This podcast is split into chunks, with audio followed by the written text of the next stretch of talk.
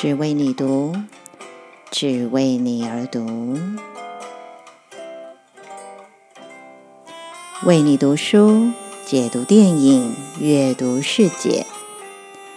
只为你读是你的床边故事，晨间小语，更是你的精神食粮。只为你读，Just for you。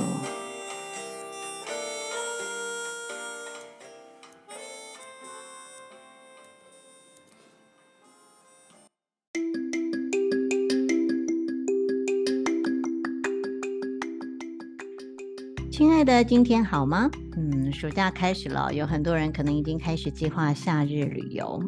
那在台湾岛内呢，有点远，又不至于远到像出国这么远的，应该就是台东了哦。近年来，有越来越多人呢，他呃会远离城市的喧嚣，移居台东。那住在好山好水好空气的乡下，是很多人梦寐以求的退休目标啊。但是其实呢，台东除了美丽的台东蓝啊、质朴的这个原民文化，以及许多有特色的小店跟料理之外哦，还有一个很特别的面向啊，也许是许多人到台东时没有注意到的哦。不晓得大家有没有注意过呢？在台东的滨海公路上，其实有一些。小小的各具特色的教堂呢，然后大家是否有听过像是吴神父脚底按摩啊？你们知道吴神父是谁吗？今天特别邀请的来宾啊，像就是会来跟大家聊聊这个东海岸的传奇故事。嗯，我跟他呢是在虚拟的网络世界呢，呃，变成实体的朋友，然后我们年龄也差不多，毕业在呃同个大学毕业的。然后念的呢都是金融啊、商管啊这样子的科系哦，然后我们也都待过金融业哦，基本上就是那种嗯蛮同温层的人就是了。但是我们后来都做了跟金融业完全无关的事情哦，啊、他现在应该还是呃正职，应该还是在金融业了哦，这个不能够多说哦。好，现在先请这位特异人士呢来跟大家打个招呼哦，欢迎 Stella。嗯、各位只为你读的听众朋友，大家好，我是 Stella。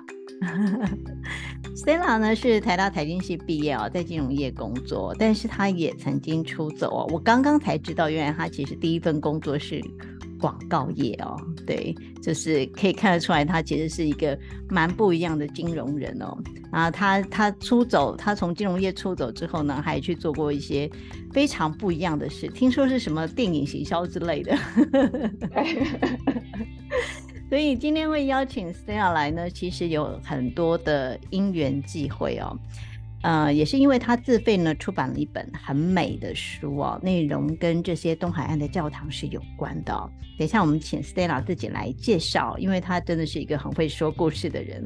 我们刚刚呢在这个呃录制前呢就已经先聊了半个小时，听他讲故事真的是啊、很很有意思，因为他很会铺陈这个故事，非常非常棒哦。好，关于这些台东海岸山脉的瑞士人呢，我想先念一封家书哦。那这封家书呢，是由当时来台的神父他写给瑞士家人的信。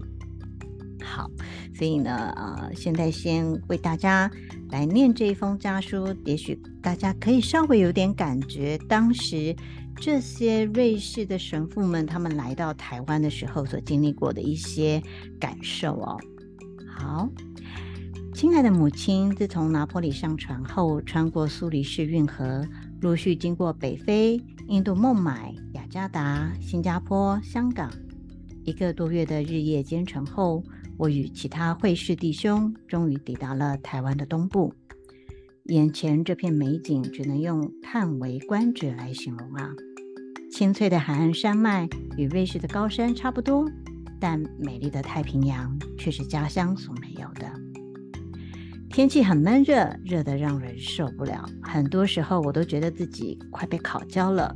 而且这里没有会院，我们住的地方相当简陋，更别提伙食了。为了控制预算，我们的长上让我们真的是吃不饱也喝不好，完全无法与在瑞士相比拟。不过这里的人很穷，很多人都没有鞋穿。相较之下，我们小小的牺牲刻苦。就显得微不足道了。虽然如此，我难免想着，如果偶尔能享用一块家乡的巧克力，搭配一杯香醇的咖啡，该是多么美妙的事啊！然而，这个调皮的念头还不足以成为距离的对比啊。亲爱的妈妈，或许未来我们不是那么容易见面了。对不起，想到这里，我的眼睛又湿了起来。但我相信，您为我所流的思念泪水，将是天主胸前最美丽的一串珍珠。亲爱的妈妈，感谢您的舍得，好让您最亲爱的孩子能到异国远方为天主的子民服务。好天主定会赏报您的牺牲与奉献。我即将要开始学习这里的语言与文化了，请为我祈祷。我可是一点把握也没有。想念爸爸与弟妹们，我将在每晚的夜祷中与你们重逢。你远方的孩子敬上，一九五四年六月九日。嗯，这封家书是一九五四年写的、哦，所以距离现在已经是哇，呃呃五五十几年，五六十年了。对，是是，对，所以可以想象当时这些啊、呃、神父这些修士们，他们来到台湾是多么辛苦的一件事情。对，对他们都是搭了一个半月的船，应该是说，其实据我后来跟他们聊天才知道是。那个时候虽然其实已经有飞机可以搭了，可是应该是说，毕竟他们都是住在欧洲，瑞士，对，然后台湾是一个完全完全一种不同生活习惯的地方，所以让他们搭这么船，有一点是一种循序渐进，让你进到了一个另外一个国家去，否则他们大可以搭飞机，其实那是另外一个慢慢适应的一个过程。这过程实在是蛮久的哦，一个多月的船呢，一个一个半月，一个半 月。但是我觉得，啊、可是其实也会有蛮多蛮有趣的地方，因为他们毕竟跟亚洲是完全不一样。我就、这样讲，我就想到那时候葛神父跟我讲，葛葛神父他之前是在台东东河服务的葛神父，可是他后来。因为年纪大了，那他们通常都不希望自己在台湾是被照顾者，所以他们发现自己如果在生活上已经越来越困难的时候，他们通常会选择回瑞士，让瑞士的总会照顾他们。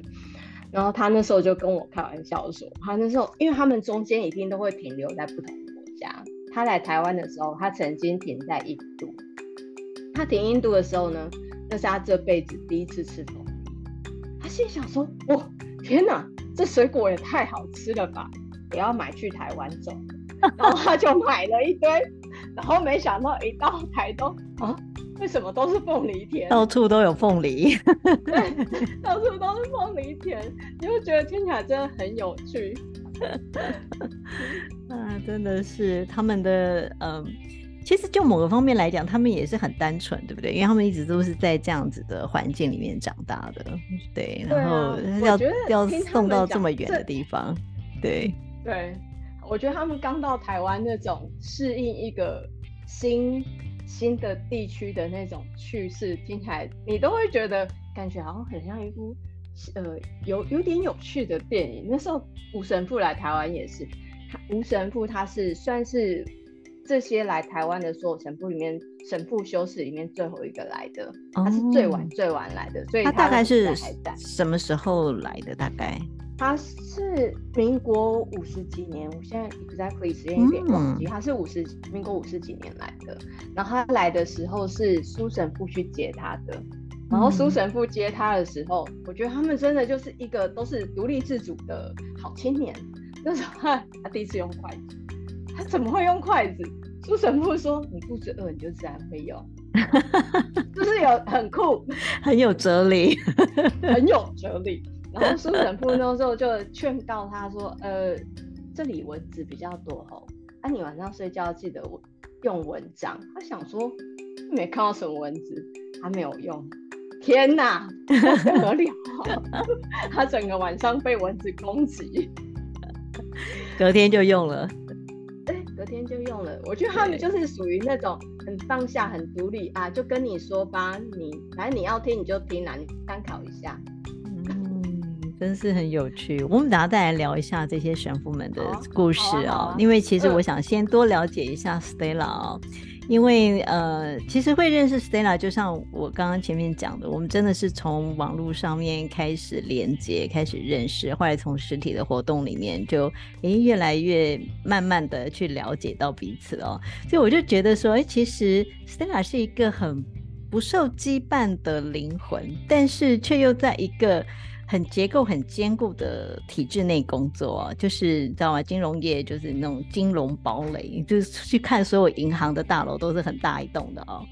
所以我一开始看你的脸书的时候，我本来真的以为你是自由工作者，因为你看你，哎，怎么这下子又到了台东，一下到池上，一下到哪里的长滨，或者什么什么这样。然后还会呃，就是好像也有去瑞士几次这样子，会想说，哦，这个人应该自由业吧，哈，因为我觉得金融从业人员是不太可能有这种假或这种时间的哦。因为我自己也在金融业待过嘛，所以我我知道说，呃，当年我在金融业工作的时候，我真的是觉得常常是就是你在工作时已经是耗尽能量了，我回到家我基本上就是跟僵尸就差不多，我就是躺在那边，然后无意识的。打开电视，开始就是一直转台，一直转台这样的。我当时是这个样子啊，然后非常的不快乐啊，因为我觉得生活没有什么意义，没有目的，所以我后来就出走了。所以这是我的呃我的过程啊。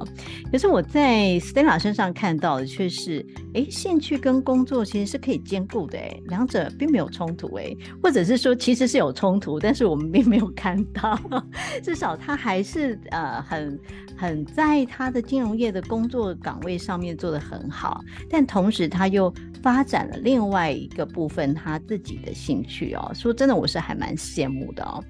那你可以告诉我们，就是说后来你是怎么在这两个中间找到平衡的呢？嗯，我觉得我应该完全的不敢说我自己已经取得了一个平衡。嗯，应该说。现在来到了我人生职场的第十家公司，然后做了五年的电影工作之后，最后呃又在现在回到了金融业。嗯，那我我其实我应该说，其实我现在是 rejoin 了我人生的第三份工作的公司。嗯，那我也发回来这件事情，我我我不能否认，我也蛮多的犹豫。我你知道我在犹豫的时候做一件什么事吗？嗯，我看了一本书，就是《牧羊少年奇幻之旅》。嗯、那本书其实我很年轻、很年轻、很年轻的时候就看过了。嗯嗯嗯。那我就一直想的是，这真的是我要走的路吗？嗯，应该说，在要离开金融业跟要回来这件事情，其实。我是摆荡非常多次的，嗯，我为什么会走进他们的生活？其实我也曾经有一度要离开金融业，我就觉得我受够了。我就是我人生本来就不是一个追求要赚很多钱，或是追求什么样子名利或地位的人。我为什么要在这里？嗯，所以我当时真的就是也没有找任何工作，我就觉得好，据点。就是这里了，我再也不要再进业了，所以我就，嗯、但我就是因为那个离开之后，我才有那么多时间去台东，然后跟这些神父修士这么熟，oh. 然后，哎、欸，可是更妙的是，半年后我又回到了金融业，我觉得那个那真是一个还蛮奇特的转换啦，因为我后来其实拿到了一个。很梦幻的工作，而且那不是金融业，是应该说，我离开金融业，第一就想要踏入一个这样子的产业。我也拿到 offer，可是我在那半年的不断的，其实我那半年大部分时间都在华东，就是我要不就在家里，嗯、我如果出去，可能就会去华东不同的地方，但是比较多时间会是百乐汇。那我最后我还是选择了回了金融业，又待了几年。哎、欸，那就真正的离开了。然后离开后，我我觉得很多事情，因为我这次回去，我觉得从那个离开又回去，再回来再回去的那个过程当中，一直来来到了我人生的这个阶段。我慢慢的去理解，就是其实工作这件事情，往往它回到的是我自己本身。我所谓回到自己本身，就是如果我没有去解开一些结，我最后不管去了哪一家公司或去了哪一个产业，都注定最后我还是会离开的。那我自己能不能去面对那些问题，其实那才是决定我最后会留在哪里，不管它是一个什么样子的产业。嗯嗯，对，我觉得好像想通这一点的时候，我反而留在这里，就我觉得那个感觉是更稳固的。当然，我觉得还是会有不开心，还是会很有压力。你能想象我昨天加班到十点到家？嗯，因为你你给我的题目，我一直还没时间准备，所以我可能是准备到快三点。哇，真是太认真了！我我们刚刚才讨论这个完美病这件事情。对，我们真的有完美病。我昨天是把你所有的题目，我都先想过一遍。哦，对，结局都用不上，因为我们其实是用希望以一种比较轻松的方式来，对对对呃，来来聊天。对，我完全没有想到给你这么大的压力，真的是太抱 歉。没有没有，我就没有没有，我要跟你讲，其实那其实都是，我觉得那都是自己给自己的啦。嗯，对啊，那跟你也没有关系。就是我觉得真的，不管是工作或者我们两个之间约的这个访谈。其实最后都是自己，嗯，所以这个东西也算是你在这个来来去去的过程当中啊，你看到你自己的那个部分是不是？就是说，嗯，我的意思是说，当你你你你在金融业，你可能是呃进出多次，然后你才其实就发现到说，哎、嗯，其实。这跟你有没有在这个行业其实没有太大的关系，真真的最主要原因在于你自己。那那个症结点可以跟我们说，你觉得那个症结点是什么吗？我觉得那个症结点就是，嗯，我觉得说实话，我是一个对自己有很高的，该怎么说，就是对我来讲，我觉得过去的我跟现在我有大的。嗯，我觉得过去的我就是非黑即白啊，嗯、所有东西清清楚楚。应该说，我对于别人的不够努力，嗯、或者是就是你你知道，你希望大家都跟你一样、嗯、这么的努力，为什么？好学生，好好学生情节。对对，我们刚开始讲好学生情节。我觉得就是就是，你就慢慢松开说，其实没有的。应该说，这个社会上它的存在本来就是有各种面向，嗯、不是每个人都要像你这样子啊。如果大家都像你这样，这个社会也太无聊了吧？嗯，对啊，对，这么有趣，就是因为我们大家都不一样。对，其实我觉得这个我可以感受到你的不一样啊，就是说，嗯，因为我我们前阵子在台东有遇到嘛，所以所以我就看到你的时候，我其实真的是很惊讶，因为想说。哇，怎么会比之前前几年看到你的时候变得年轻这么多？而且是那种，就是我记得我好几年前看到你的时候，我就觉得你这个人，嗯、这个人有点严肃，然后是拘谨的这样子。对，但是我现在会觉得，哇，你是那种。有那种由内而发散发出来的那种活力，真的很不同，然后整个人变得很轻松哦。那我就问你说：“啊，你是发生了什么事情？”然后你就笑着说：“啊，是因为认识了神父们吧，所以改变了你很多。”那可以跟我们聊一下这个部分吗？因为其实，呃，就是能够这样成功回春的人真的是不多了。我我觉得就是，嗯，我真的还蛮感谢我有机会能够进入他们的生命。应该说，我觉得老天的这个安排很有趣。哎，我觉得可能大部分的听众还不知道，其实我并不是一位教友。虽然我跟神父修士们那么熟，其实我并不是一位教友。但也的确，我的性格中，我觉得我的这个性格，其实它也是让我在金融业这么不开心，是我的个性太叛逆了。就是我有太多自己的想法，可是你你你待过大公司，你很清楚是他要你的是在这个规范里面好好做事，你不要有太多自己的想法。可是我就不是啊，老板给我一个 assignment，我就会立刻举手说，哎，我觉得为什么是这样呢？那因就是你知道太多事情我，我我没有办法，别人叫我怎么做，我就会怎么做。如果我可以这样做，其实我心里会比较舒坦。可是我没有办法嘛，嗯，因为我就有太多自己的想法，所以回到遇到这些神父修士也一样。你知道我我小时候就是这样哦，我如果一件正在做的事情，如果大人说，哎、欸，我觉得你应该要这样做，不好意思，我就放下，我不做了。因为我要证明我要做这件事情是因为我想做，不是因为你叫我做。你叫我做呢，偏偏不做了，因为这样就会证明是你叫我做。但是我不想让你如愿说那是因为你叫我做的哦。所以你要想，如果这些神父都是就是一天到晚跟我说，哎，Stella，我觉得你应该要这样，或者 Stella，我觉得你应该要那样，或是你应该要呃加入我们的我们的团体呀、啊，他们从来从来没有跟我说过这样一句话。我觉得真的就是在那种潜移默化当中，我真的就是跟在他们旁边，然后看着他们周遭发生的事情，他们去如何面对自己生活上遇到的人、遇到的问题，然后那种一点一点的，就是真的，我真的都可以感觉到这种内心自己就是说，哦，原来他们是这样子的在。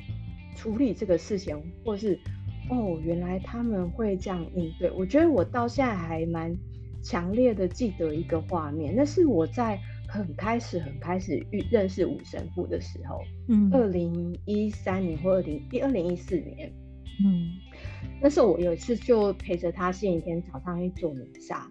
然后他在场边服务嘛，所以他服务的大部分都是呃阿美族居多的。嗯嗯。那我们要进入教堂之前，就是他车停好，我们要走进教堂的时候，就有一个阿美族的阿嬷背着一个小小孩，然后他就，然后神父就他说：“哎，神父神父，呃，这个是我孙女生的小孩。”然后神父说：“哦，好啊好啊。”他说。啊，神父，那我可以给这个小孩受洗吗？神父说：“当然可以呀、啊。”然后他说：“啊，可是我的孙女才刚考上大学，然后她也没办法养小孩啊，她的爸爸也不要她了，那要怎么办？”你知道神父那时候说了一句话，我到现在都还记得。神父就说：“他有你的爱就够了。”嗯，你你知道，我觉得那句话。我我我其实，我到现在想起来都还蛮感动，就是那个画面，就是那个阿嬷那么的不知道无助，可是神父就是这么简单的一句话，他有你的爱就够了。嗯，简单但是很有力量的话。嗯，对，真的是简单又很有力量的话。嗯，嗯，我就会觉得，就是真的就在他们身边，你就会感觉到那个他没有在跟你讲什么大道理。就是这么一件一件小小小小的事情，他们如何去对于陌生的人，而且你知道他们也从来没有没有在分说啊，你是教友，你不是教友啊，因为你是谁，嗯，你也不是教友，可是他们也从来没有因为我不是教友，所以他们就对我不好或比较少爱我一点，没有啊，嗯嗯，对，我真的觉得，真的就是这么多年来一直。走到现在这个时间点，再往回头看的时候，你才能理解说，哦，原来他们是这样子一点一点的在融化我，一点一点的让我不再用那么高的标准或这么严格的去对待别人。我我觉得这样我听起来的感觉，真的就是他们有活出天主的爱在生活当中。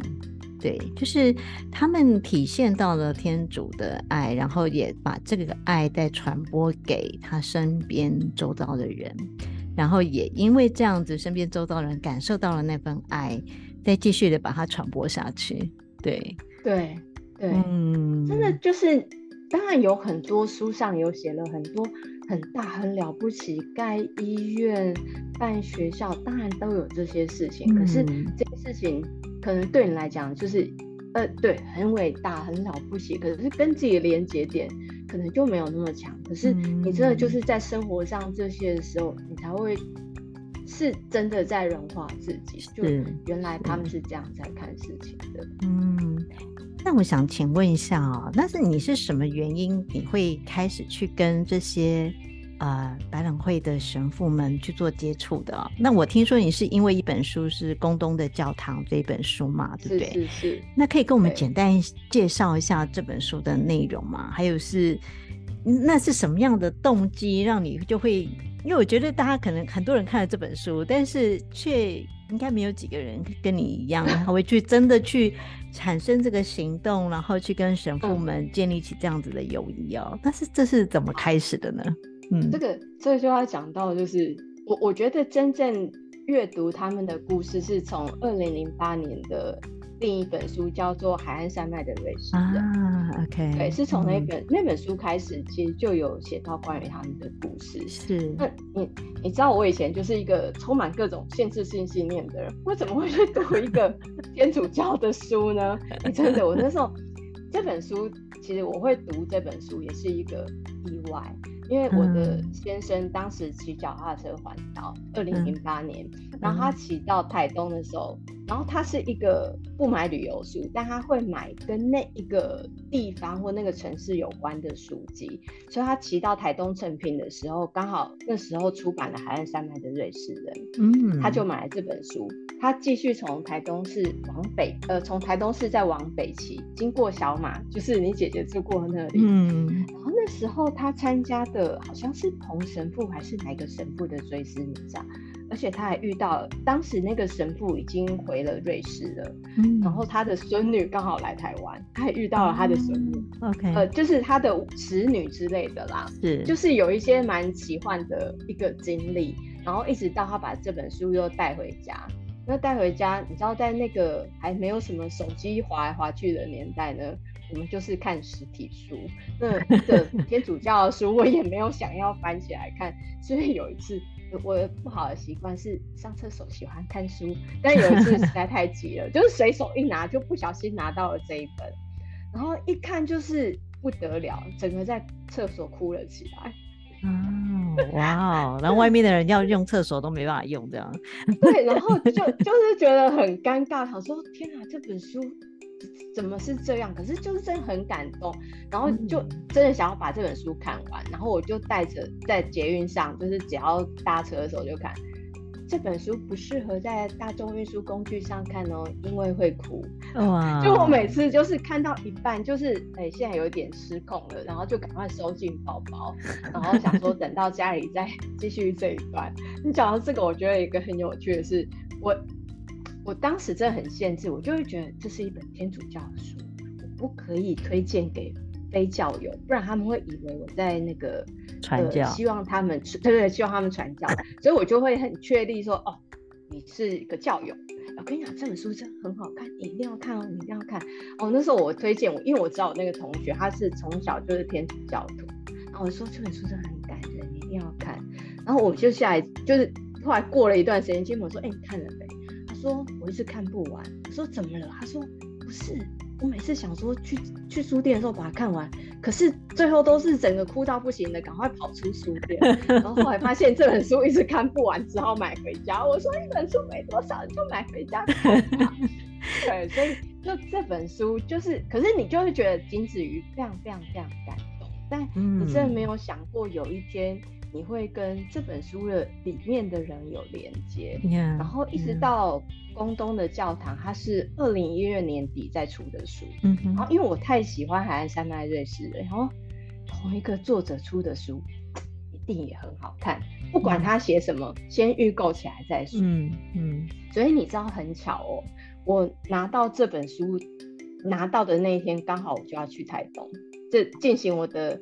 台东的呃，那一次好像是对对对，是跨年，然后我带着公公的教堂一样在火车上开始看，又是一个属于在火车上会哭到一发不可收拾，要一直把书合起来的那种尴尬。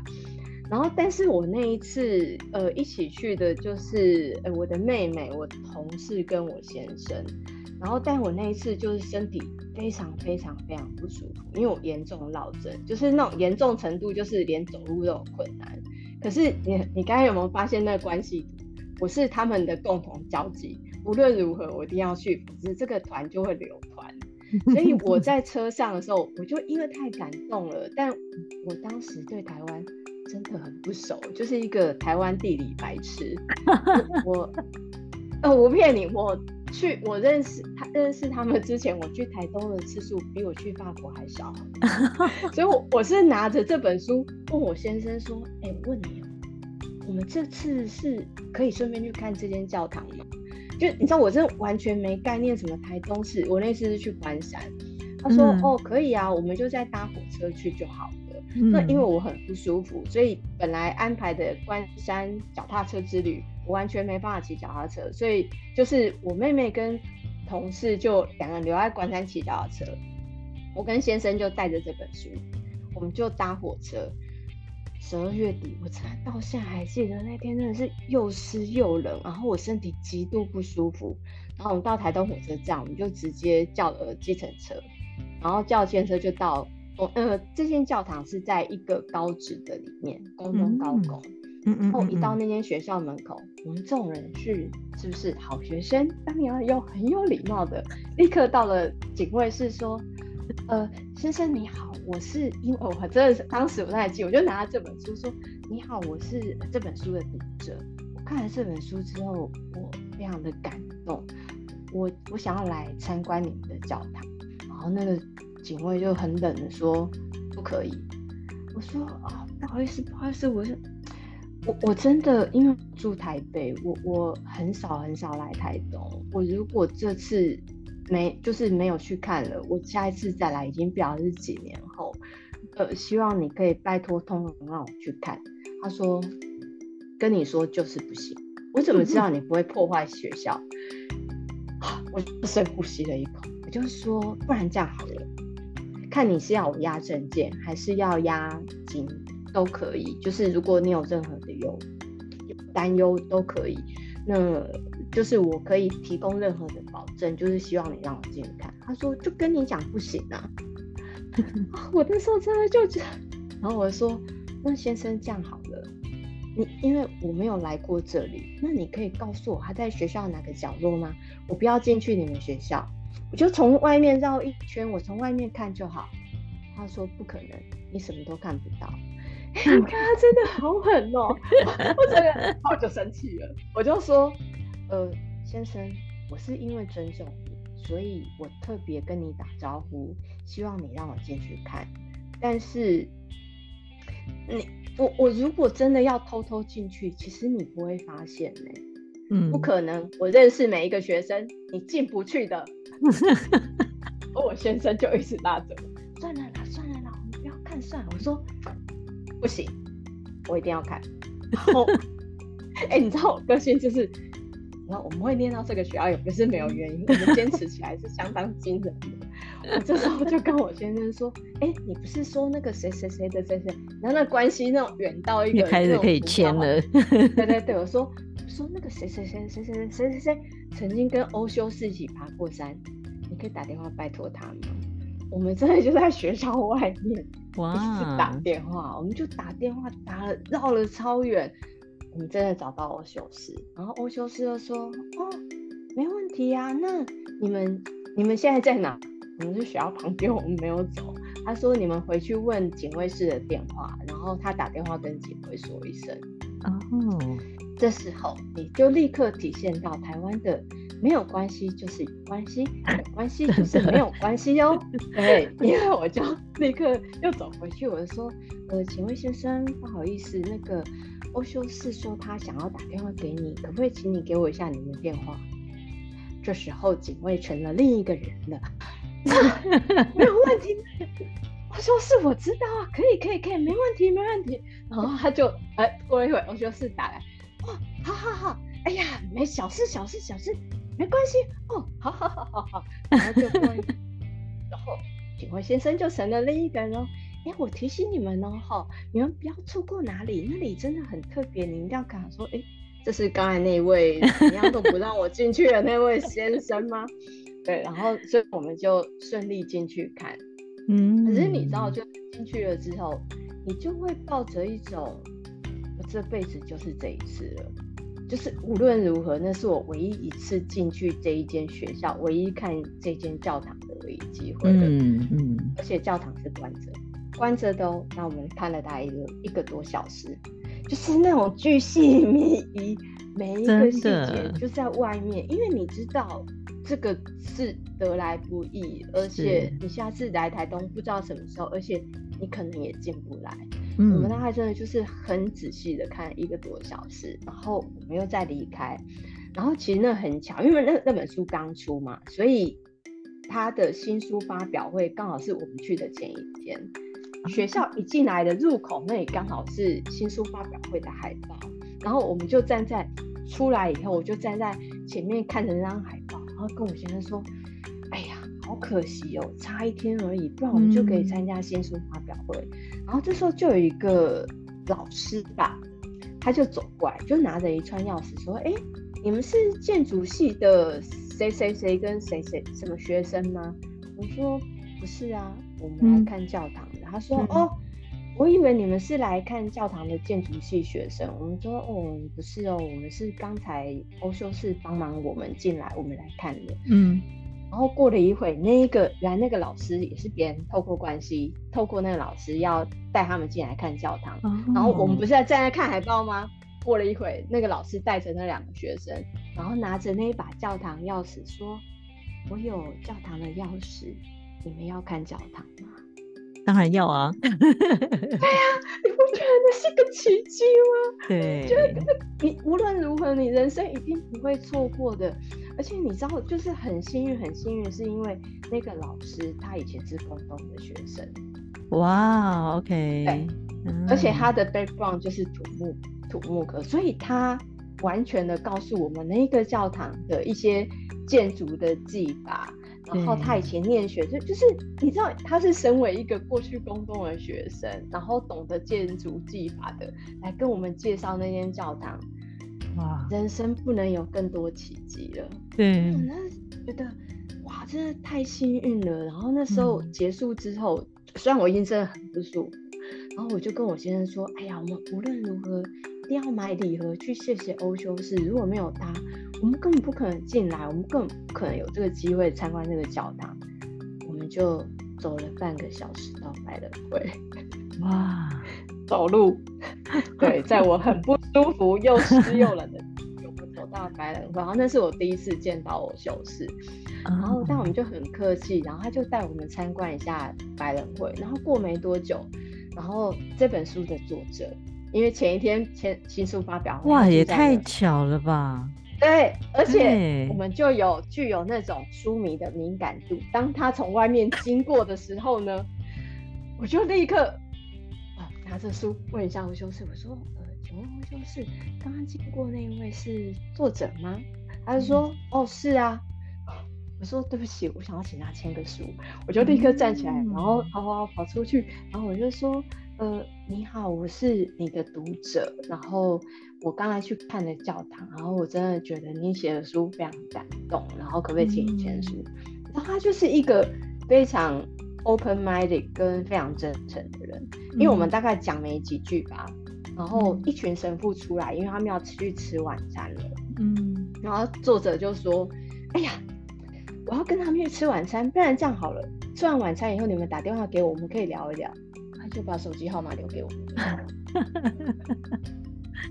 哇！他就这样把手机号码留给我们，然后我跟我先生就去附近吃了一下，然后等我们又觉得，哎，他们应该差不多结束晚餐，然后我们跟那位作者聊到晚上快十二点，我们搭了最后一班火车，回到回到了关山，然后我真的觉得那次真的就是一个。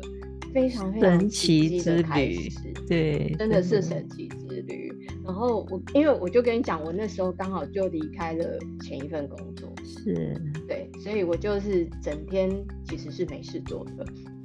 所以呢，作者在台北的新书发表会在成品可以去参加。然后参加了之后，作者一看我们，他说：“哎、欸，你不就台东的那一位？”我说：“对对对对对。”然后我又参加了一次。然后后来我在他言谈之中呢，嗯、又听到了。下一个礼拜又要再去台东成品，还有一次新书发表会，哇，去了。我那时候我真的就是从那时候开始，我就大概一个月会去一两次台东吧。嗯，然后你知道他们那一种，嗯、我觉得我不确定是因为他们是那种欧洲人，就是你知道外国人其实对别人的隐私是非常注重的。是我即使这么想去欧修士跟哦魏神父那时候他是在附近的马兰天主堂服务，但他都会回去吃饭。他们两个从来没有问过我是做什么的。嗯，就是这个人从哪里来，还是做什么，他们对我一无所知。他们只是觉得这个人怎么常常来，嗯、然后一直到他们甚至以为我是学生，因为我们两个都有年轻的脸，所以他们一直以为我是学生。然后一直到大概快半年以后吧，就是欧修是生日，然后我们两个一起上山去。就是书上有提，他有一个在出入后山一个秘密花园，他都会在山上种东西。然后我就是陪着他上山去，就是做一些反正就是植物栽种之类的事情。嗯、然后我特别买了一个小的蛋糕，然后我们就拍泡了两杯三合一咖啡，然后就为他庆生。他终于忍不住，Stella，我可以问，你到底是做什么的吗？终于半年之后，他可能觉得有一点认识了，好像问的不会太失礼。他终于忍不住问我到底是做什么。我说：“嗯、哦，我以前是在银行工作，但我刚好就是现在是职场转换，所以很有空。”对，啊，这就是我跟他们相遇的过程。哦，原来是这样，这也是一个很神奇的过程哎。就是感觉是一个又一个的巧合，然后就让你好像就很自然的。当然也是因为你很有心吧？你看你那个那那个追作者的那种，就跟追星差不多了，这样就到哪里去你都要跟着去，疯狂的书迷。可是我觉得你讲到书这件事情呢、啊，我觉得回顾下来，嗯、我必须说，书其实的确为我展开了一个又一个奇幻的旅程、欸。嗯，你知道，这时候我又不得不讲另外一个跟百冷会也有关系，然后跟书也有关系的奇幻旅程，就是、嗯、这应该是在二零一七年的事情吧，就是。呃，我被邀请去参加，就是呃那时候是季神父的百年冥诞。季神父是他在五十几岁就去世了，嗯、那他、嗯、他有蓝雨之父之称，因为他当时在兰屿服务的时候，他一直觉得你要真正改变兰屿人的生活，你一定要让他们受教育，所以他想尽办法把所有的兰屿的孩子送到台湾本岛念书。嗯，对，然后我觉得他他们真的都是非常有远见，他们都是努力的，希望孩子们无论如何都要念书。当然，我觉得还有一些技职的东西，我觉得他们也对技术这个训练是非常在意的。那季神父为什么五十几岁去世，就是因为他也会带他们去学技技艺，然后有他陪三个女生到台北去工作，可是因为计程车司机疲劳驾驶撞了树。然后继承父当场就去世了，哇你知道那真的是不胜唏嘘耶。继神父前一天还回到白冷会跟神父们在打桥牌，嗯、第二天这个人就从地球上消失了。了对对对，然后那所以呃，我觉得呃兰屿人其实都非常感念他。然后那一年就是有他的百岁名单，然后被就邀请要去参加。嗯、然后我在那个前一个礼拜，我去鹿港。然后你你知道我在苏州当店长，就是我是一个非常喜欢支持独立书店的，所以我我到每一个县市，我一定都会去找独立书店。然后那时候在鹿港的独立书店，它是一家二手书店，就是我很努力要买书，但我真不知能买什么书。那时候，对对对，然后那时候我看到一本书叫《蓝雨之歌》，你我不知道你对这件书这本书有没有印象？因为我那时候。隐约知道，但我真实没读过。嗯，我只是觉得蓝雨是一个关键字，就是说，哎、欸，我下礼拜要去参加，就是季神部的活动了。那这本书你提到蓝雨啊，不然我来买这本书来看看好了。嗯，然后我打开之后呢，我在里面看到一张照片，然后那张照片里面是，他是写伊丽莎白女士。就是瑞士的伊丽莎白女士。我想说，哎，这不就是我下礼拜要看到的人吗？你能想象我下一个礼拜、嗯、我念的那一本书，关于那位伊丽莎白女士的那一篇文章给她本人听？嗯、她来台湾的时候是十几岁的年轻小女孩，那时候她是一个七十几岁的老太太了。哇！而我念的那本书给她听。我怎么觉得很有海角七号的感觉？就是那种时间，对，那种对，对，然后就是各种的巧合，然后而且你知道，每次当我心里有一个疑问的时候，好像老天就会派一个人来说关于他的故事给我听，因为那本书上里面提到了一个贺神父，因为那本书写的人是。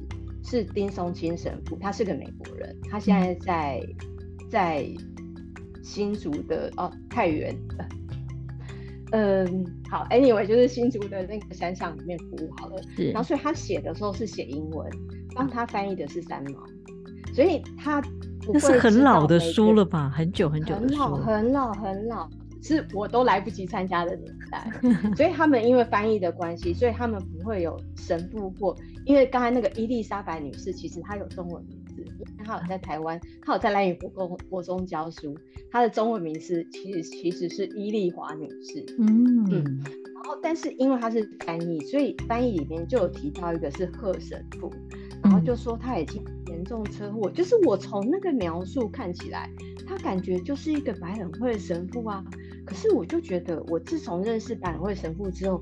读了这么多的文献，我为什么没有看过这一个人？嗯，然后我就很好奇的问了我的好朋友吴神父，嗯、我就问吴神父说：“哎，神父，我问你哦，以前白冷会有一个神父姓贺，叫贺神父吗？”他说：“有啊，有啊，贺石神父。”我说：“那为什么我都没有听过他？”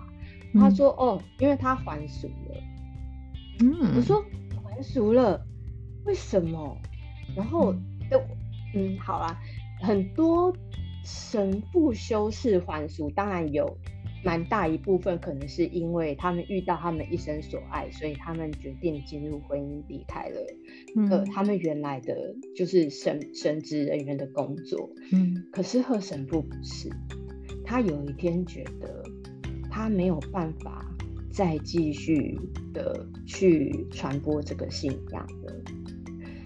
嗯，你知道，其实我对这个人是充满了无限的敬佩。我要为什么要这样说的是，你要我我不太知道在台湾的养成，但是就我所知，像白人会大部分神父修士们，其实神父啦，嗯，台湾呃百冷会的神父，他们大概都是小学那个毕业以后就进入了修道院哦，okay. 嗯，所以你要想，他们从大概是我们国中这个年纪。一路养成到他们成为一个神父，他们的栽培养成都是跟这个现实的社会某种程度是有一点点脱节的。如果你要还俗进入正常的社会工作，其实是非常非常困难的，就很像我们十二岁就出家这样子的概念，对不对？对对对。然后你其实你知道吗？你心里怎么想，你不说出来，没有人会知道。如果你继续当一个神父，你当然不会荣华富贵，但是你至少会衣食无余，嗯，而安稳的生活，嗯。可是你没有，你选择的是你觉得你没有办法的，所以他就就当时我听吴神父说，其实他过得非常非常苦，而且加上其实他在台湾的时候有受过非常严重的车祸，所以他身体上是不太方便的。然后你知道我那种愤青魂又上来，我就有一种。开始又为他抱不平，我就觉得，如果他曾经为了这里，就是为了这么多人付出过，为什么因为他离开，他就不该被记得？那而且他是这么诚实的面对自己，你知道，我内心就有一个气，一直一直觉得很纠结。然后一直到我一个礼拜后去参加了，就是百岁名单，他有一系列活动，包含副总统。当时的副总统陈建仁都去参加了追思弥撒，然后有音乐会，有电影欣赏，然后一直到有一天是音乐会，然后又有不同的原住民的团体表演。嗯，然后我还记得那天上台的是孙大川先生，嗯、他是现在是总统府执政，他之前好像曾经是监察院副院长，就是一个受过还蛮好教育的一位原住民。然后他那时候就上台说话了，然后他上台的时候其实他很幽默，他一开始就说：“哎，季神父真的影响我很多，哎，我我吃槟榔就是因为季神父的原因。”因为你那听起来很可爱，可是。其实我很喜欢听这种很小故事，因为不会有人在文献上写说继承不会吃槟榔。对。可是我觉得这时候就立刻问了我旁边那位伊丽莎白女士说：“我说继承不会吃槟榔？”她说：“嗯、会啊。”就他们来讲，这是一个中性的事情。嗯、好，这是一个题外话。好，Angela 就回答，他就是说，他他这时候就开始很严肃的，他就是说，呃，虽然那天是呃。继承父的意思就是一系列的追思活动。他说：“我觉得我们要感谢计神部，我觉得应该要感谢的是整个百人会，而不是计神部一个人。那我也要趁这个机会，非常非常感谢影响我生命中最重要的一个人，就是贺氏神父。嗯，如果没有他，我今天不会站在这里。”然后他就说，他当时在比利时念书的时候，还曾经去看过贺神父。我不骗你，我痛哭流涕。嗯，因为你知道那时候你就会觉得，老天他都知道我心里在想什么，因为他一直觉得我内心纠结是，哎，为什么大家都忘了他？可是你知道，当一个成功人士说出来，这个人在他生命中扮演一个这么重要的角色。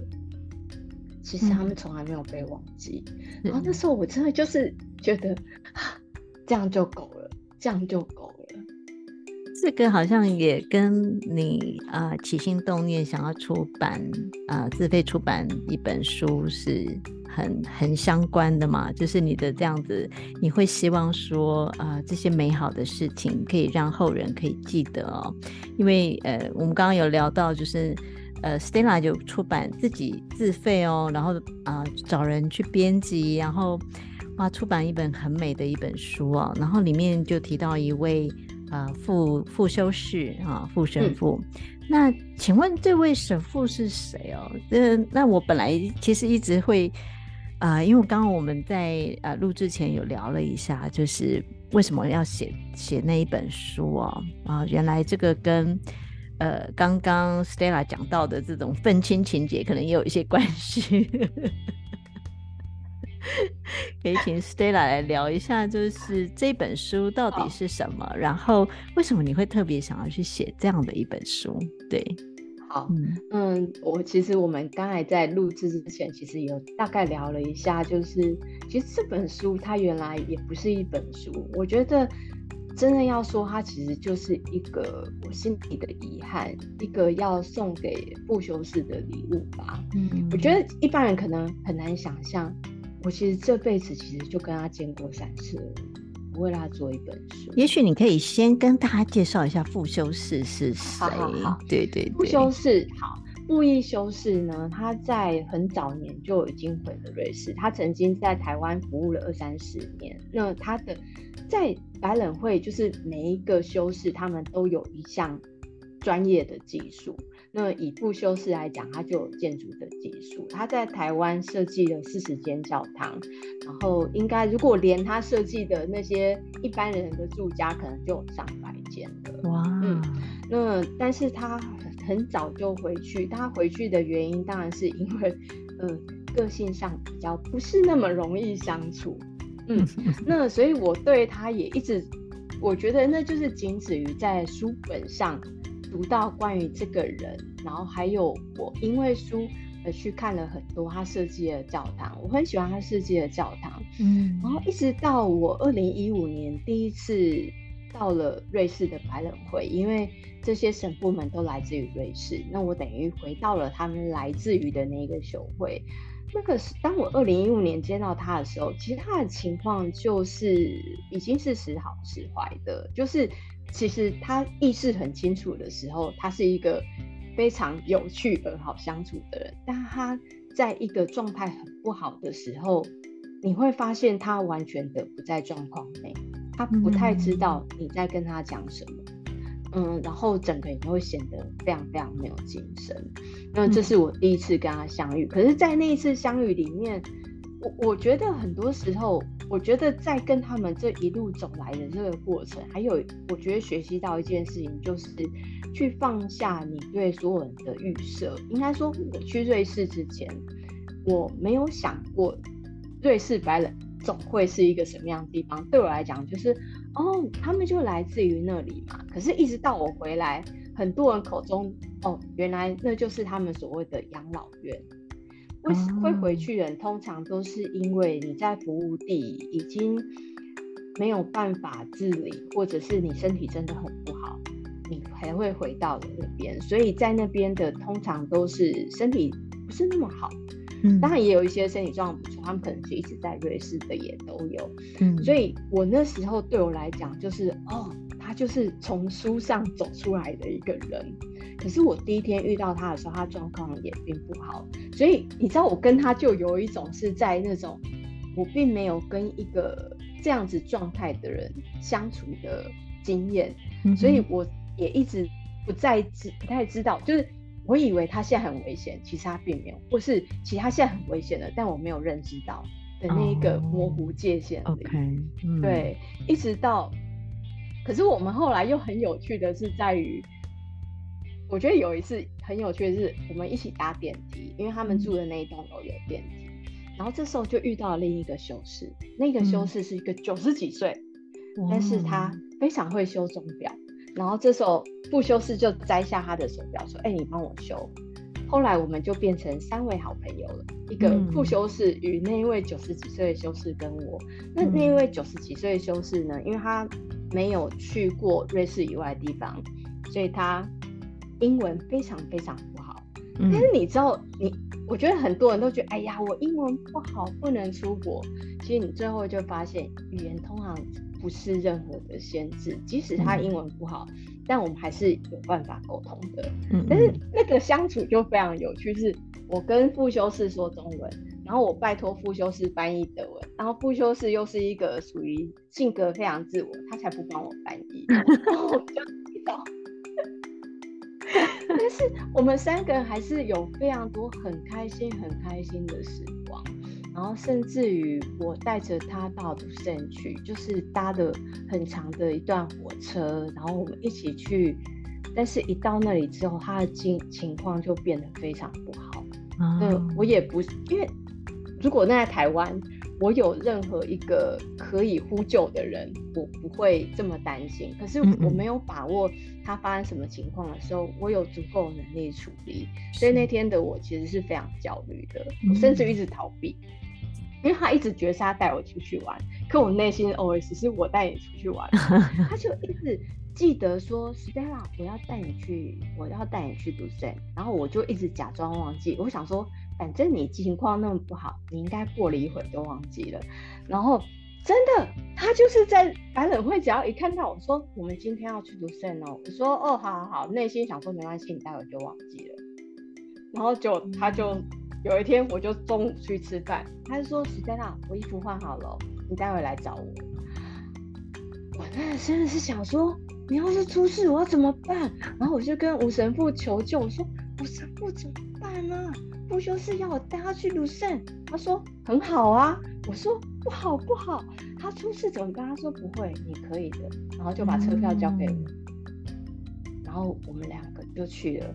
但是我当然也。没有办法去，你知道吗？表现出我的担心，我只能装弱者，一直抓着他说：“我跟你讲，不就是瑞士不是我的家。我跟你讲，我我如果等一下弄丢了后，我会在路上哭哎，所以啊，你不可以把我弄丢。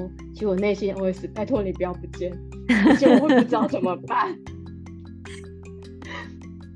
对，你还要你还要表演成那个，就是你是弱者，事实上你是一个照顾者。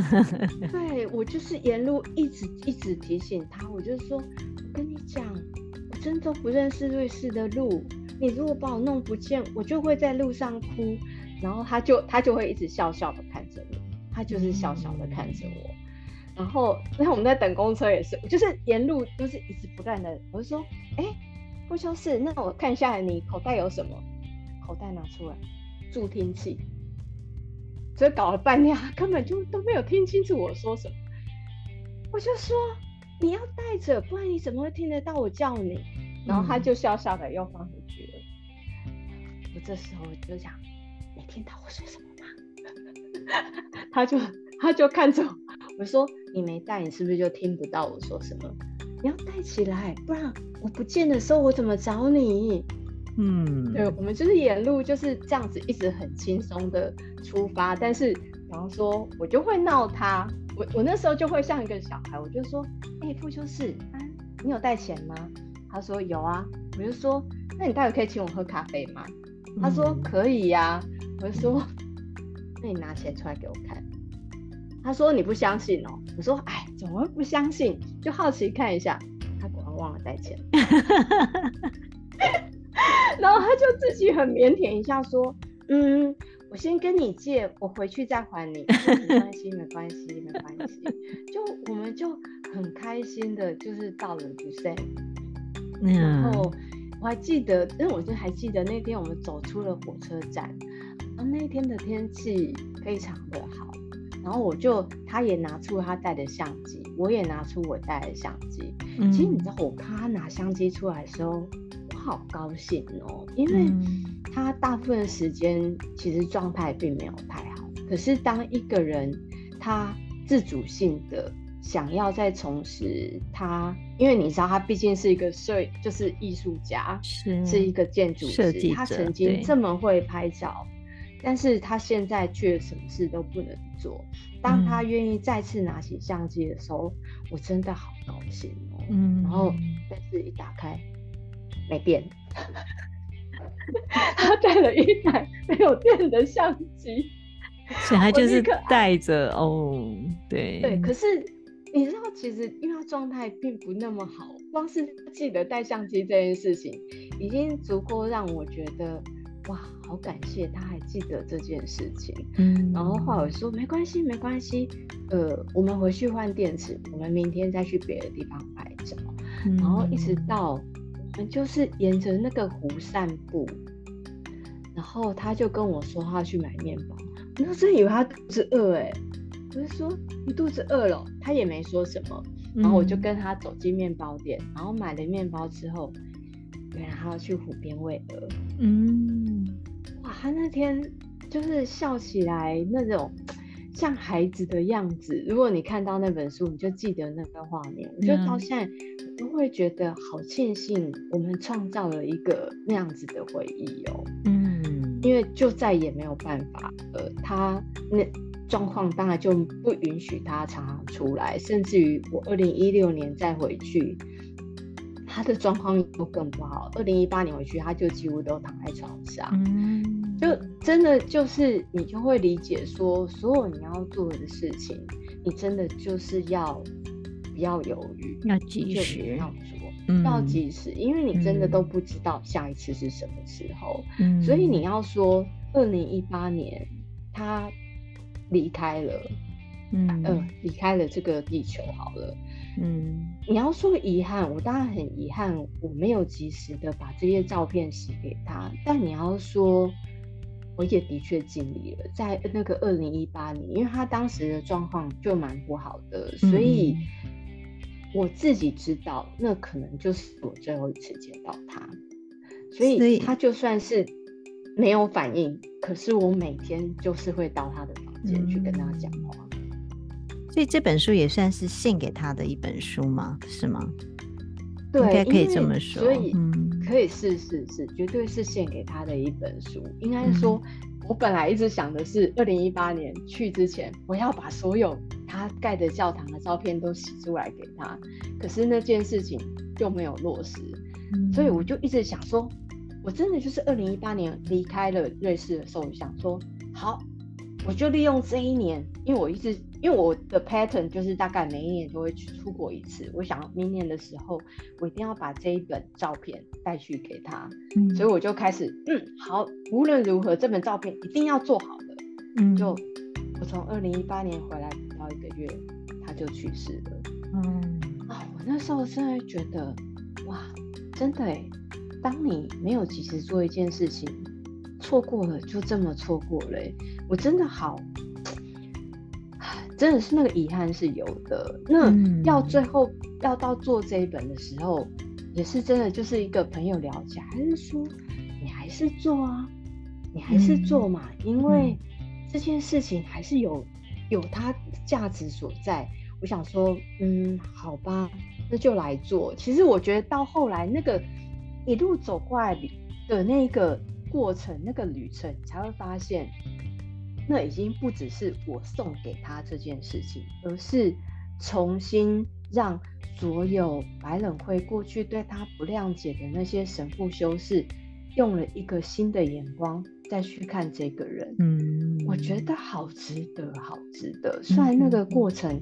真的好困难，我就我刚才跟你讲，我们做过广告 A 的，我真的都觉得，只要我付出钱，没有我做不到的事情。只要我愿意花时间花钱，我怎么可能做不到？我以前这么难的工作都做啦。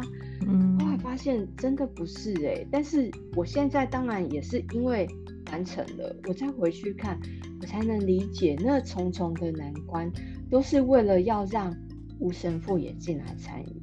让欧修士也进来参与，让这两个人重新的用一个新的眼光去看这一个人，然后甚至于到这本书最后也送回了瑞士白人会。我相信，对，而且你知道他们每个人对于一个人的承诺是这么的重视。我这时候当我把这本我做的那本书寄到瑞士白冷会的时候，我交代了一个神父说，我是寄给。另外一个八十几岁的老神父，然后这时候葛神父，我刚才前面听到东和葛神父也现在在瑞士，他们两个牵挂着，就是我一定要把这本书，因为他们那时候立刻收到书，就立刻从瑞士打电话来给我，他们就说，Stella，一本当然是放在他们的图书馆，然后因为我有交代说，我希望一本是给傅修士的家人，嗯，然后他们就说他没有家人，我说有。他有一个大嫂，他不是有一个大嫂吗？可以帮我送给他大嫂吗？嗯、然后我们说，哦，好，我们会联络看看。他们真的立刻就是白冷会一位一位修士 Ludwig，他立刻联络他的大嫂，他的大嫂当天就去拿了这本书。哇，就是你知道那个，我觉得很感动，就是你知道他们两个从觉得嗯，他又没有什么家人，到我。我说出了那个大嫂，他们是立刻急之急行的联络那一位，让他来把这本书带回他们家里去。嗯嗯，嗯，我觉得哇，这本书才真正的走到他真正该去的地方，嗯，就是他的家人手上。因为你看，他们都这么年轻就离开了他们的家乡，嗯，他们的家人对他们一定一无所知。可是他在台湾这么了不起耶，你不要说他们家人不知道，嗯，即使是。一起在台湾跟他们一起服务的神父修士，对他都不熟悉，他们也都是看了书才很惊讶，是哦，原来傅修士这么了不起啊！我心里想说啊，你们现在才知道吗？他真的很了不起耶，他设计了这么多了不起的教堂，而他对于建筑的坚持是这么的努力，嗯。哇，对于这一群为台湾，他们就是真的是奉献一生的神父哦。就是你最希望留住的是什么？因为我觉得刚刚听你这样讲了这么多的故事哦，我可以感觉到，就是你对他们其实是有一种很深的一种感情呢。那就是当然以有形的来讲，这些这些神父们他们留下来的，就是可能像。呃，傅修士他就有这个很美丽的小教堂，大家都可以去看这些教堂嘛。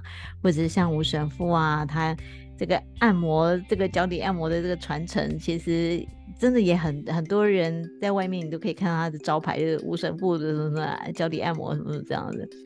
啊，然后宫东高工他在这个职业教育体系里面，其实真的培养出很多的人才。我认识的。我就有认识的朋友，他们就是宫东高工出来的，我就是，呃，真的蛮很不一样哦。那除了这些我们世人知道的部分之外，在无形的层面，你希望可以让他们的精神可以让更多人知道的是是哪一些部分呢？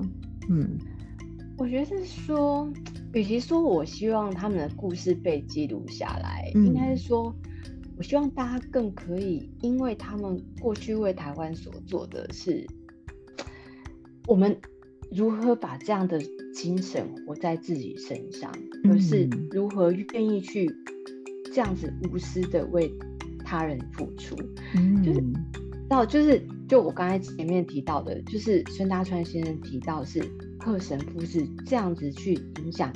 另一个人的生命，我好希望是他们的故事，真的不一定要就是，那重点不在于这些故事多大，而是这些故事怎么样去跟你个人有连接，嗯、去影响你的生命，去影响你的行为，而去愿意对更多人那样子付出，就像他们一样，嗯、因为终究他们也都会离开的。嗯嗯嗯嗯嗯。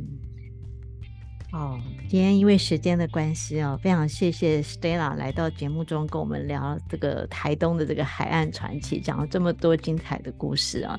其实我我真的听到很多都觉得，好像它是一个生活中的很小的发生，可是你却可以看到在里面，就像刚刚 Stella 讲的，真的那些故事其实是很能够触动到我们的心哦。